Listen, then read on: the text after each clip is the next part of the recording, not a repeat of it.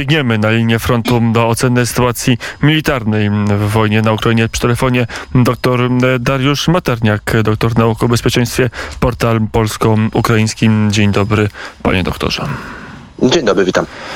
E, patrzymy na linię frontu. Na północy Rosjan od Kijowa mm, już praktycznie nie ma, a na południu wszyscy mówią, szykuje się ofensywa. W jakim momencie tej wojny jesteśmy? To jest e, oko cyklonu, chwila ciszy przed burzą, czy powolne wygaszanie działań wojennych?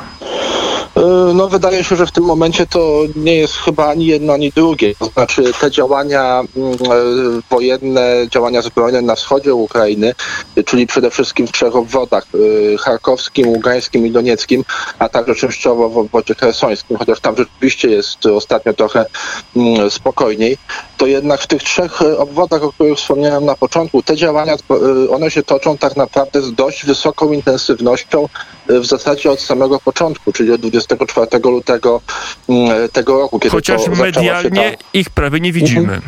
Tak, medialnie ich prawie nie widzimy. To wynika z, głównie z tego, że mm, one się odbywają na linii rozgraniczenia, przede wszystkim na linii rozgraniczenia na, na Donbasie.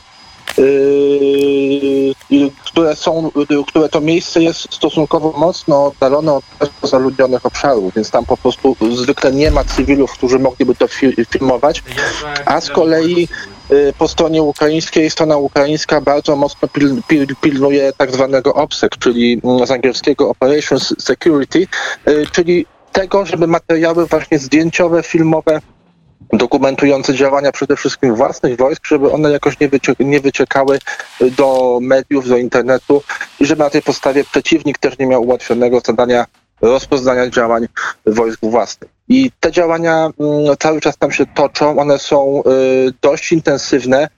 Tam Rosjanie mm, próbują y, przede wszystkim na północy, y, od północnej strony, czyli na wschód od Charkowa, przede wszystkim w okolicy miasta Izium, przełamać ukraińską obronę i okrążyć e, siły ukraińskie skupione w tak zwanej strefie mm, operacji sił połączonych, dawniej strefie operacji antyterrorystycznej, które są skupione przede wszystkim wokół takich miast jak Słowiańsk, Kramatorsk.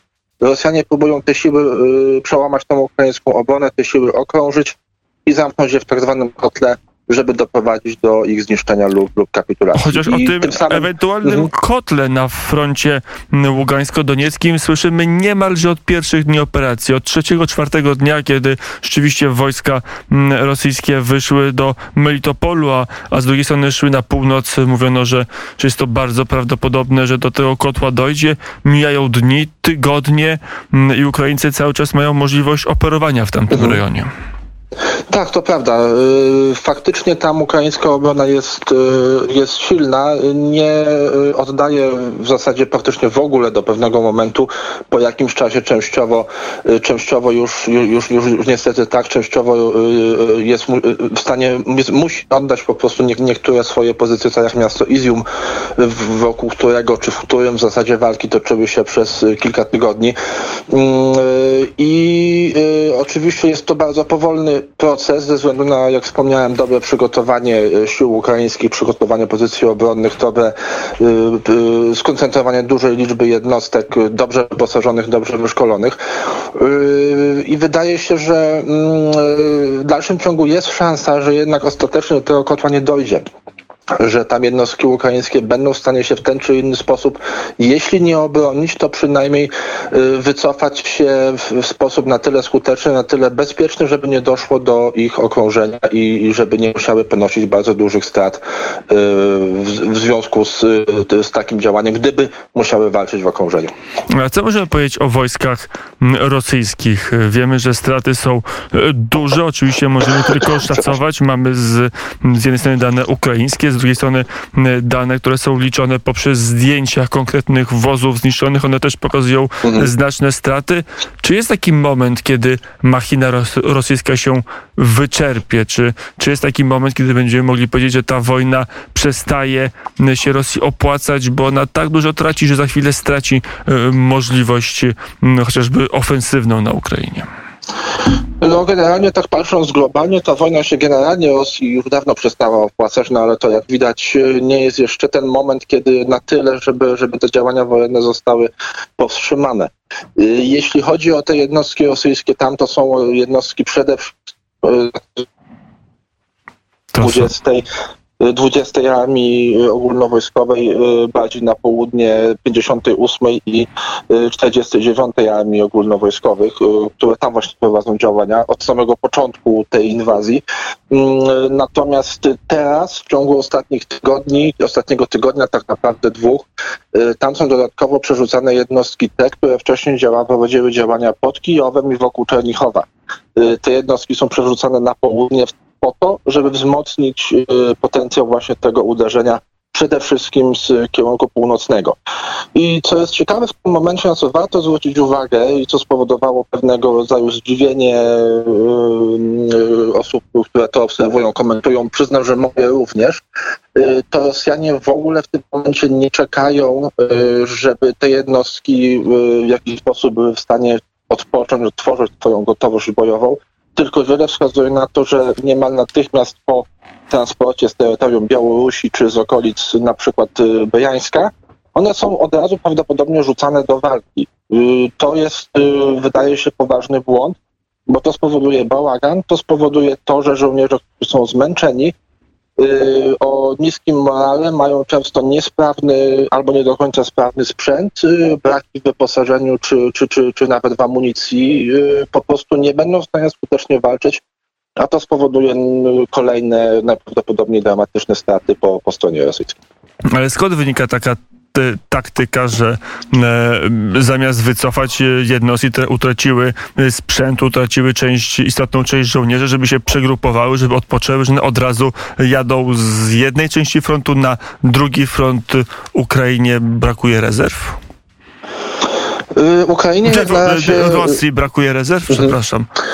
Y, Rosji jak na razie rezerw pewnie nie brakuje, natomiast y, wcześniej czy później no, na pewno brakować zacznie, jeżeli te straty będą rosły w tym tempie, w takim jakim rosną teraz, a według strony ukraińskiej i to jest prawdopodobnie niedalekie od prawdy, to są straty już w tym momencie na poziomie 18 tysięcy żołnierzy prawdopodobnie zabitych lub przynajmniej większość z tego to są zabici, czyli to jest w ciągu trochę ponad miesiąca więcej niż przez 10 lat wojny w Afganistanie. Mm, I przede wszystkim są to jednak najbardziej doświadczone, uważane za najlepsze jednostki w armii rosyjskiej. No to w tym momencie nie za bardzo będzie za chwilę kogo wysłać do walki. Stąd to takie nerwowe poszukiwanie ochotników, czy to w Uzbekistanie, czy w Syrii, czy, czy, czy, czy w różnych innych dziwnych miejscach, żeby tylko mieć po prostu kogo wysłać do, do, do walki. Y, dlaczego Rosjanie się tak spieszą? Trudno to do końca stwierdzić. Jest taka, y, jest taka hipoteza, że chodzi o to, żeby mieć jakiś sukces, przynajmniej symboliczny na, na 9 maja, kiedy jest Dzień Zwycięstwa obchodzony w Rosji żeby wtedy pokazać właśnie sukces, kolejne zwycięstwo, jak Rosjanie chcą to nazywać, nad faszyzmem czy, czy, czy, czy, czy, czy nazizmem w Ukrainie, co jest oczywiście no, mm, Brzmi to w sposób szalony, to jest szalone podejście, ale, ale jest to jedna z hipotez, które wyjaśniają, dlaczego, dlaczego właśnie Rosjanie w ten sposób się tak bardzo się spieszą z tymi działaniami. Ale z drugiej strony to wydawałoby się mm, aż niemożliwe. Przynajmniej my w Polsce przez wiele lat czy dziesięcioleci żyliśmy w przeświadczeniu, że rosyjska armia e, jest bardzo potężna, jest w pewnych segmentach dość nowoczesna, a przede wszystkim, że ma nieprzebrane zasoby ludzkie i materiałowe. Może to nie jest, nie jest sprzęt najlepszy i, naj, i najnowszy, ale e, są go całe magazyny. Czy teraz się okazuje, że Rosja nie ma nawet rezerw, żeby prowadzić drugi miesiąc e, skuteczną wojnę na Ukrainie? No to znaczy te rezerwy oczywiście są, tylko je trzeba zmobilizować. Yy, w siłach lądowych Rosjanie posiadają około 400 yy, tysięcy żołnierzy, z czego około 100, między, między 150 a 200 tysięcy wysłano do działania właśnie tutaj przeciw Ukrainie. To jest za mało, bo zgodnie z rosyjską doktryną w przypadku podejmowania operacji zaczepnej to ta przewaga powinna być co najmniej trzykrotna nad przeciwnikiem. Ukraina w zasadzie na samym początku tego konfliktu jeszcze bez mobilizacji posiadała siły zbrojne i Gwardię Narodową liczącą co najmniej 300 tysięcy żołnierzy. Po mobilizacji te siły się w zasadzie podwoiły. Mm, więc Rosjanie nie mieli przewagi na samym początku, nie mają jej też teraz. Żeby zmobilizować te swoje rezerwy mm, ludzkie, y, potrzeba czasu, potrzeba, ale to już czas, który jest liczony w miesiącach. Y, to jest kwestia przynajmniej 3-4 miesięcy, mm, żeby zmobilizować y, rezerwistów, wysłać ich na jakieś szkolenie na poligony, sformować z nich dodatkowe jednostki i dopiero wtedy te jednostki posłać do, do walki. Z jakiegoś powodu Rosjanie jeszcze na etapie przygotowania tej inwazji, czyli gdzieś w połowie zeszłego roku, zrezygnowali w ogóle z mobilizacji mm, tego tak zwanego drugiego rzutu strategicznego, jeśli chodzi o zasoby ludzkie. Uznali, jak widać błędnie, że ukraińska obrona się załamie na samym początku yy, tej inwazji, po pierwszych uderzeniach rakietowych i artyleryjskich i że to wystarczy, yy, żeby, żeby, żeby rząd ukraiński upadł, a Ukraina praktycznie rzecz biorąc się poddała. Jak się okazało, no, to były bardzo błędne założenia i w tym momencie yy, Rosja zbiera owoce tego, tego podejścia. Y, pytanie, dlaczego w ten sposób zostało to przeprowadzone, dlaczego mm, Rosjanie popełnili tego rodzaju błąd, no ono jest, jest tutaj otwarte i to jest jakby też materiał trochę już na, na inną dyskusję. Mm, a na ile, panie doktorze, przy telefonie Dariusz Materniak, doktor nauk o bezpieczeństwie, e, na ile jest możliwe, żeby teraz Rosja mm, zrobiła tą operację niejako od nowa, zrestartowała ją i zaczęła działać zgodnie z swoją sztuką wojenną, czyli przygotowała rezerwy, pierwszy, drugi rzut strategiczny, może jeszcze gdzieś tam na tyłach trzeci i y, tą swoją przewagą 3 do 1, a w miastach jeszcze większą y, uderzyła na Ukrainę i masą opanowała istotne y, tereny, istotne miasta na Ukrainie. No, no, problem polega na tym, że generalnie ma, samą masą ludzką no tego nie za bardzo się, to się nie, da, nie za bardzo da zrobić. Dlatego, że współcześnie środki walki są na tyle zaawansowane, przede wszystkim artyleria, są na tyle zaawansowane, że y, takie no, natarcia masy po prostu żołnierzy, no to zwyczajnie nie ma sensu, bo to bardzo łatwo jest takie, takie, taki atak zatrzymać i zadać przeciwnikowi straty. Y, czy Rosja byłaby w stanie przygotować y, jakby tą inwazję od początku niejako. No, teoretycznie jest to możliwe. Praktycznie tu są co najmniej mm, dwa albo trzy główne problemy. Po pierwsze, nie ma mowy o efekcie zaskoczenia yy, ze strony rosyjskiej, zresztą teraz też go tak naprawdę nie było. Yy, po drugie, yy, to by wymagało olbrzymich nakładów, yy, jeśli chodzi też o, o sprzęt, który w dużej yy, liczbie już został stracony yy, i niekoniecznie da się go mm, odbudować czy zastąpić. Oczywiście Oczywiście można wyciągnąć czołgi starszych, na przykład czołgi starszych no typów z magazynów. Mówi się, przepraszam, że przerwę panie doktorze, ale no mówi się, mhm. że Rosja ma y, y, tysiące, może nawet i dziesiątki, no może nie, nie dziesiątki, ale ponad 10 tysięcy czołgów, nie mówiąc tak. jeszcze o, o wozach bojowych piechoty, czy transporterach opancerzonych, czy innych, które czekają tylko w magazynach. Nic jak do nich wsiąść i jechać na Ukrainę. No, to nie, prawda, to tak, nieprawda? To tak nie jest. to tak nie jest. Oczywiście te czołgi w magazynach, no, one są, tak, ale one są w stanie Y, one są nawet realnie na, pe na pewno. Ocenia się, że między 12 a 15 tysięcy faktycznie czołgów jest y, w rosyjskich magazynach. Tylko po pierwsze, to jest sprzęt zakonserwowany, więc on tygodni, jeśli nie miesięcy pracy, żeby go przywrócić do stanu używalności. Po drugie, to jest sprzęt jednak mimo wszystko starszego typu, mm, starszych generacji, pozbawiony nowoczesnych systemów, na przykład do obserwacji e, w nocy, e, systemów celowniczych czy systemów łączności. Tych systemów Rosja nie ma, a przede wszystkim nie produkuje ich samodzielnie. W jakiejś części i to dużej musiała je te systemy sprowadzać z zachodu w ten czy inny sposób, omijając te czy inne ograniczenia. To samo dotyczy na przykład samolotów, czy na przykład pocisków y, manewrujących. Y, Rosjanie w cudzysłowie pozbyli się tych swoich zapasów mm, w ciągu tego ponad miesiąca i nie za bardzo mają możliwość y, szybko, czy w ogóle mm, te zapasy w jakiś sposób odbudować. Ale to, to mówimy o tych, o, to, o tych słynnych Iskanderach, ale też o kinżałach, czy bardziej precyzyjnej broni manewrującej. Mówimy o Iskanderach, mówimy o pociskach manewrujących, na przykład, na przykład H-101 odpalanych y, z samolotów. Y, O Kinżałach w zasadzie nie, bo to jest broń eksperymentalna i, i tego, tej broni Rosjanie posiadają dosłownie, mówi się, że między 10 a 20 sztuk. No. I z tego To co nie wiemy, żaden- została chyba użyta na Ukrainie. Przynajmniej takie były doniesienia polskie. razy, Tak. Yy, Raz lub dwa razy zosta- została użyta, no ze skutkiem, ze sku- ze skutkiem co najmniej wątpliwym. Yy, I to nie jest żaden game changer, to nie jest żadna broń, która, super broń, która jest w stanie od, odwrócić losy, losy tej wojny. To, to, to na pewno nie. Natomiast jest jeszcze jedna kwestia, trzecia, z tych głównych powodów, dlaczego Rosji się taka, taki scenariusz nie uda. Y, To są przede wszystkim straty w ludziach i przede wszystkim y, nie, nie tylko w żołnierzach y, szeregowych, podoficerach, ale przede wszystkim w kadrze oficerskiej. To chodzi o starszą kadrę oficerską, o generałów, y, pułkowników, którzy w liczbie już no, wysokiej, ponad chyba 20 czy 25 wyższych oficerów, dowódców jednostek lub y, zastępców i szefów sztabów zginęło w czasie walki na Ukrainie.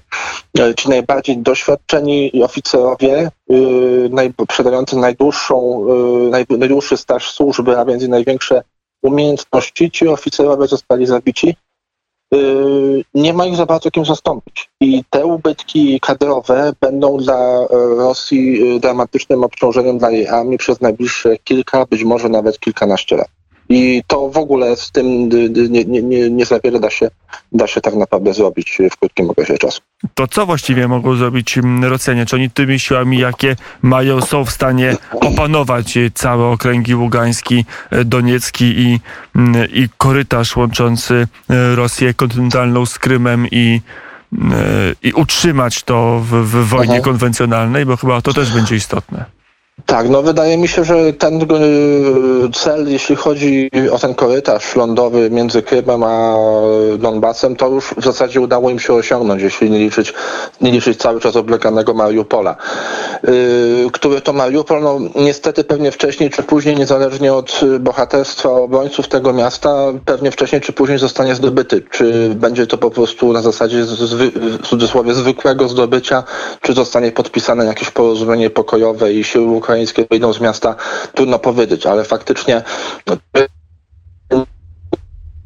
e, osiągnęli. Być może będą w stanie do niego i prawdopodobnie będą w stanie dodać do niego jeszcze zajęcie kolejnych mm, obszarów obwodu donieckiego i, i, i że wcześniej czy później y, prawdopodobnie uda im się tutaj osiągnąć y, jakieś, jakieś sukcesy też, też terytorialne.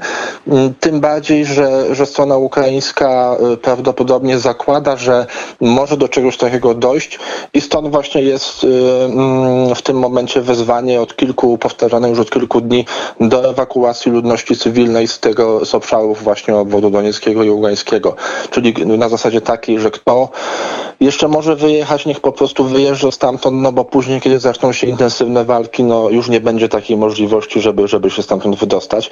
I ta ewakuacja rzeczywiście jest prowadzona, na przykład w miastach takich jak Siewierodonieck, gdzie do wojny mieszkało około 80 tysięcy ludzi. W tym momencie mówi się, że została jedna czwarta z tego, około 20 tysięcy i kolejne osoby każdego dnia ciągle wyjeżdżają. Więc niestety prawdopodobnie z tym się liczy Ukraina, że będzie musiała stracić tutaj część, część tego terytorium. E, a może je odzyska. Panie doktorze, przejdźmy do drugiej części rozmowy. E, Siły ukraińskie, e, jest dużo ochotników, broń z zachodu napływa, w, pewnie w stopniu niewystarczającym, ale e, nie można zakładać, że nie będzie jej więcej. Broń nowoczesna, często precyzyjna. Ukraina nie ma siły, żeby oddobywać powoli terytorium, chociażby Hersoń na przykład zdobyć ponownie. Mm, Trudno tak naprawdę do, do końca stwierdzić, czy Ukraina ma na to siły, czy, czy, czy, czy niekoniecznie. Na pewno Ukraina ma jeszcze rezerwy, ma jeszcze y, takie siły, które jest w stanie skierować i, i kieruje tutaj na, tą, na ten wschodni ten wschodni odcinek, mm, tak żeby w miarę, w miarę możliwości swoich y, te rosyjskie działania powstrzymywać, a nawet podejmować lokalnie działania kontrofensywne.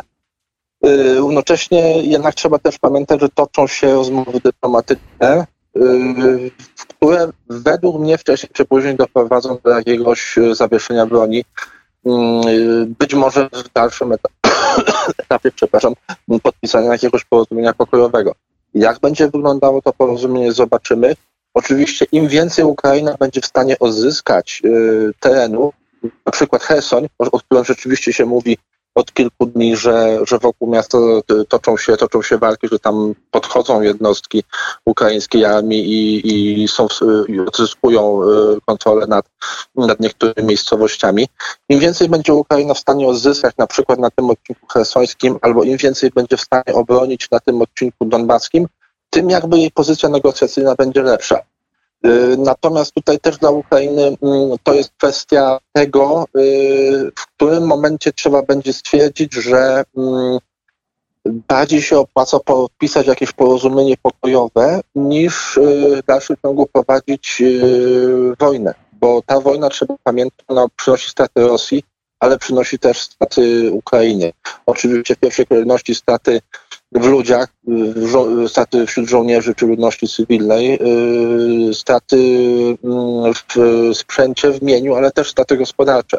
Kraj toczący wojnę no, y, działa w dość specyficznych okolicznościach. Oczywiście może liczyć na wsparcie finansowe, też y, takie makroekonomiczne, no ale mm, być może w którymś momencie trzeba będzie stwierdzić, że pomimo jakichś tutaj strat, nawet terytorialnych, trzeba podpisać jakieś porozumienie po to, żeby można było y, ten konflikt jednak zatrzymać w którymś momencie i, i rozpocząć, rozpocząć jakieś, jakieś działania na rzecz odbudowy, także odbudowy gospodarki, no bo to też jest istotny element, o którym nie można zapominać. I tu Ukraina też ponosi znaczące straty. Rosja też, bo są nałożone sankcje i tak dalej. No ale jednak Ukraina tutaj jest głównym poszkodowanym, bo to na jej terytorium toczą się walki i to jej infrastruktura jest, jest codziennie, codziennie niszczona przez, przez rosyjską armię. Mhm, I to jej ludność jest zabijana, tak. ale na tym temacie pamiętam, że będziemy y, y, kończyć. Bucza to już stał się symbol, ale to nie tylko Bucza, wiemy o tym na pewno, nie wiemy o skali, ale wiemy, że to ludobójstwo było dokonywane w wielu miejscach, gdzie pojawili się rosyjscy y, żołnierze przepraszam, to takie naiwne pytanie, ale właściwie dlaczego? Czy to jest immanentna cecha, nieodzowna cecha wojsk rosyjskich, że one muszą mordować, czy to było celowo zrobione, żeby osiągnąć konkretny efekt? Znaczy ja się obawiam, że to jest jedno i drugie. Z jednej strony jest to po prostu cecha wszystkich rosyjskich działań wojennych, y, jakie, jakie Rosja prowadzi tak naprawdę w dowolnym y, obszarze. Z drugiej strony pewnie to by było planowane, że taki efekt zastraszenia, z drugiej strony wyeliminowania pewnie też planowego części yy, przedstawicieli ukraińskiego społeczeństwa. Yy, ja miałem okazję widać, widzieć jakby z bliska skutki rosyjskich działań jeszcze na, na Donbasie przed, yy, przed tym, przed lutym tego roku. No, co tylko w tej bezpośredniej bliskości linii frontu można było zniszczyć, no to zostało zniszczone. Mało kto był tak naprawdę w stanie stanie w tej bezpośredniej bliskości linii frontu mieszkać, no bo Ciężko jest mieszkać y, w miejscu, gdzie co chwilę latają pociski, y, trwa wymiana, wymiana ognia. Także no niestety te działania y, rosyjskie się cechują wysoką brutalnością. To jest brutalność w stosunku do ludzi, to jest rabunek, wywożenie wszystkiego, co tylko jest możliwe, nawet rabowanie, nawet gniazdek elektrycznych ze ścian, nawet, nawet takie rzeczy w tym tej pierwszej fazie konfliktu, konfliktu były rabowane przez rosyjskich żołnierzy, więc jakby oczywiście ta zbrodnia w Buczy czy w innych miejscach jest szoku, jest z jednej strony jest szokująca, bo jest szokująca ta brutalność, no z drugiej strony mm, jakby Należało tego niestety oczekiwać I, i wszędzie tam, gdzie się pojawią po prostu rosyjscy żołnierze, rosyjska armia, no trzeba po prostu oczekiwać niestety, ale, ale tego rodzaju sytuacji. No i zostaje mieć nadzieję tylko na to, że w jakiś sposób te, te działania zostaną z jednej strony powstrzymane, z drugiej strony osoby za nie odpowiedzialne pośrednio czy bezpośrednio zostaną wcześniej czy później ukarane. Ja, pociągnięte do odpowiedzialności. O tym mówił dzisiaj po godzinie 17 w Polskim Sejmie Mateusz Morawiecki, premier Polski, mówiąc o potrzebie powołania Międzynarodowej Komisji, która by badała zbrodnie na Ukrainie popełnione przez rosyjskie wojsko. Zastanawiam się, że z punktu widzenia czysto wojskowego, panie doktorze, doktorze, na ile jest tak, że w zachodnioeuropejskiej doktrynie wojennej żołnierz, który gwałci, morduje cywilów, rabuje mienie, to jest żołnierz niepełnowartościowy. To jest żołnierz, który de facto nie nadaje się do walki, którego trzeba byłoby wycofać z sił zbrojnych. Jak to jest w przypadku, jak to jest w przypadku Rosji, rosyjskiej doktryny wojennej?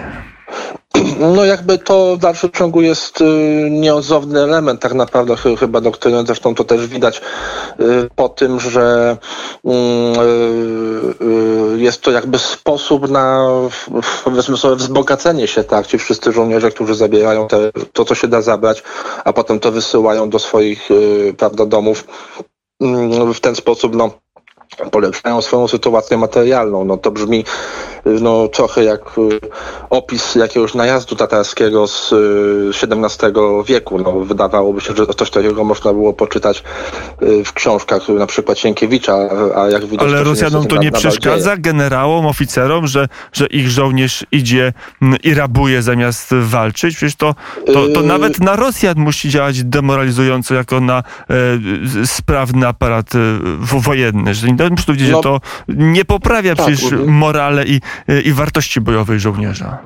No widocznie, znaczy najprawdopodobniej, jeśli wierzyć różnym relacjom na ten temat, po prostu tam w zasadzie wszyscy w tym uczestniczą, tylko w zależności od jakby stopnia na dużo, na, na większą skalę, to znaczy rabują wszyscy pewnie od szeregowego aż, aż po generała, tylko szeregowy może po prostu mniej na tym zyskać, a pewnie generał może zyskać więcej.